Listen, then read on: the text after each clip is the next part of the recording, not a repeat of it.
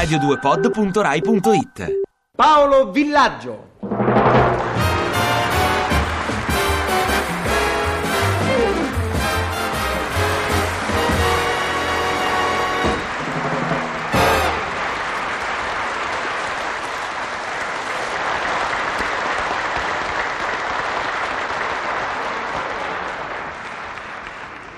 Allora, signori, buongiorno. Cosa c'è? Sì, sì, sì, sì, mi dà fastidio, signore, mi dà fastidio il suo tono.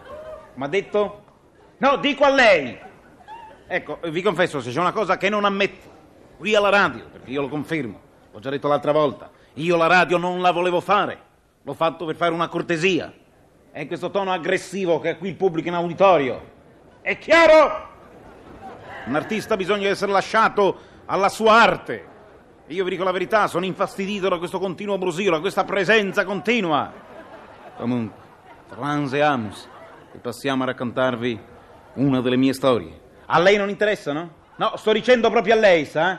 Perché vedo fa quella faccetta così, eh? E io la racconto lo stesso. Dunque, all'inizio di quest'estate, io convinsi Fantozzi a recarsi una domenica in riviera, al mare. Lui mi disse, sì, d'accordo, signor Selvaggio. Io mi chiamo Villaggio, lui mi ha chiamato per sette anni Selvaggio. Sì, d'accordo, disse lui, ma non ci sarà mica da spendere troppo. Ma si figuri, disse io, ma non si preoccupi, io conosco dei posticini, vedrà, spiaggia libera, vedrà, vedrà, vedrà, vedrà. Si fidi. Domenica mattina.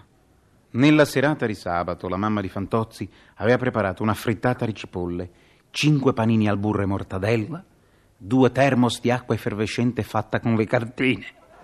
Partimmo all'alba per evitare gli ingorghi. Nuvola da impiegati. Che cosa vuol dire? C'è una nuvola maligna che aspetta gli impiegati come Fantozzi dietro le montagne. Aspetta anche pazientemente per anni. Appena Fantozzi decide di fare un weekend, un fine settimana, al mare, tac! La nuvola maligna gli si piazza sopra la testa e gli scarica implacabile un quadrato di grandine, in piena faccia, un metro per un metro. Accompagnati dalla nuvola per impiegati, io e Fantozzi salimmo nella sua utilitaria. Un'esplosione terrificante fece cappottare la macchina in parcheggio. Pensammo lì per lì a un attentato di dinamitar di Valacchi. Poi capimmo. Era uno dei due termos della mamma. Tremanti partimmo. Le strade erano meravigliosamente deserte. Fantozzi disse: Hai visto, caro selvaggio? Tutto deserto. Non finì la frase. Alle sue spalle sentimmo come un rumore di piena. Erano tutti loro, con le loro utilitarie. Tutti gli altri, con le loro nuvole da impiegati implacabili. Andavano tutti al mare con le famiglie. Ci ingorgammo subito tutti in maniera decisiva. Scoppiarono subito le prime risse. Arrivammo al mare al tramonto, dopo essere rimasti ingorgati sotto un sole a 92 gradi per dieci ore. Le nuvole, malignamente, erano tornate tutte dietro le montagne. Appena Fantozzi mise piede a terra, cominciò anche a nevicare. E qui una grande sorpresa. La spiaggia pubblica che io gli avevo promesso con ingresso gratis era diventata Grandi Bagni Miramare, ingresso 1500, ombrellone 600, che Fantozzi dovette per forza prendere perché la nuvola si era ripresentata implacabile. 500 la sedia, 4.000 un salvagente. Fantozzi uscì dalla cabina con cuffia, asciugamano, costume di lana pesante, ascellare, gli arrivava molto alto, cinepresa, cintura in cuoio, asciugamano al collo e salvagente. Comparve sulla soglia della cabina, preceduto da un applauso registrato. Fantozzi era fondamentalmente un megalomane. Mi si avvicinò e disse: Sa, le avevo detto che io nuotavo, ma sinceramente mica che me la cavi tanto. Sa, sinceramente, forse non me la cava affatto. Sa, io le dico la verità. Io non sono mai riuscito a galleggiare. Io credo che Archimede sia stato un pazzo.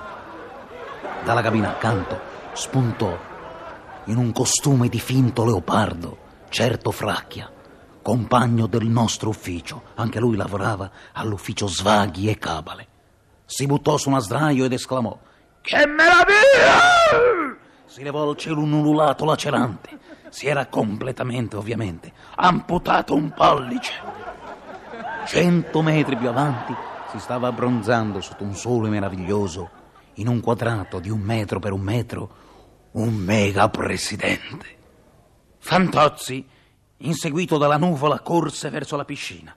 Il bagnino gli urlò dietro. Signore, stia attento, c'è lo sciopero dell'acqua! Non finì la frase. Sentimmo il tonfo sordo nel fondo maiolicato. Fantozzi tornò completamente asciutto. Simulava di asciugarsi bleffando. Tornammo nella notte, dopo esserci cacciavitati con delle comitive che cercavano ancora di raggiungere le spiagge. L'indomani, sparite le nuvole da impiegati, tutti in ufficio in una splendida giornata di sole. Avanti, Dorelli, per favore. Io me ne vado.